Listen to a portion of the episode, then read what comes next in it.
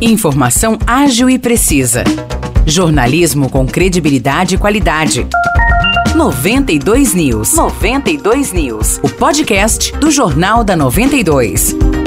Fala pessoal, estamos aqui novamente para trazer as principais notícias de São João e região nesse pré-feriado. Eu sou Morris Projan e aqui de novo com Nicolas Santos. Fala Nicolas, tranquilo? Opa, tudo tranquilo Morris? Oi pessoal, vamos aí para as notícias desta quarta-feira. E como você disse, aí véspera de feriado e com a proximidade do dia de finados, que é celebrado amanhã, cresce a procura por flores no comércio. Desde a última semana, o movimento em floriculturas e também em bancas que vendem flores já tem se intensificado, já que é bastante viva a tradição de homenagear os familiares e amigos que já morreram. Exatamente, Nicolas, e segundo o Instituto Brasileiro de Floricultura, a venda de flores deve movimentar cerca de 606 milhões de reais, representando cerca de 3% do PIB desse setor do comércio. Em São João, comerciantes têm registrado bastante procura pelo crisântemo, uma das flores mais tradicionais em finados. E para alguns estabelecimentos, essa é uma das principais datas. A gente continua falando do feriado, já que a Rua da Saudade, no trecho entre a Avenida Rotary e a Rua Bernardino de Campos e a Rua Ernesto de Oliveira, no trecho entre as ruas João Rabelo Junqueira e a Rua da Saudade, ficarão interditadas amanhã em decorrência do Dia de Finados. Essas vias ficam próximo ali ao cemitério aqui de São João. A interdição vai ser das 7 da manhã até as 6 da tarde, por isso o Departamento de Trânsito e Segurança pede atenção para você motorista para a sinalização nesses locais.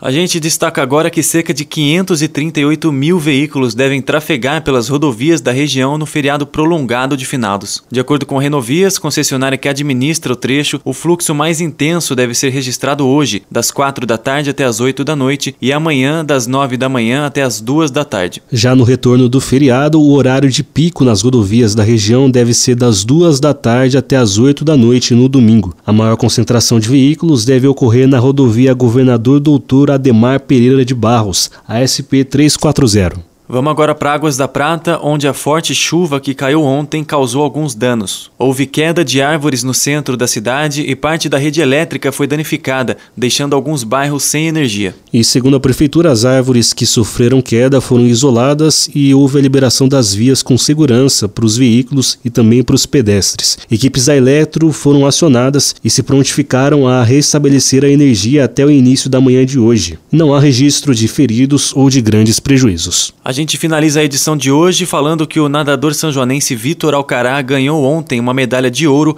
no Campeonato Brasileiro de Clubes Troféu José Finkel. O sanjoanense subiu no lugar mais alto no revezamento 4 por 100 livre masculino, competindo pelo Esporte Clube Pinheiros. Junto com o sanjoanense nadaram Gabriel Silva, Marcelo Chieriguini e Breno Correia. Eles completaram a prova em 3 minutos 15 segundos e 4 centésimos e Vitor Alcará ainda vai disputar outras provas até o dia 4 de novembro, quando termina o troféu José Finkel. Maravilha, Nicolas, finalizamos aqui o episódio de hoje. Se você ouvinte quiser saber mais detalhes de todas essas notícias que mencionamos no episódio, é só ir até a nossa página no Facebook, 92FM São João. Lá tem o jornal de hoje na íntegra. Um abraço, Nicolas, um bom feriado para você e até a próxima. Um forte abraço, Morrice, a todos. Ótimo feriado.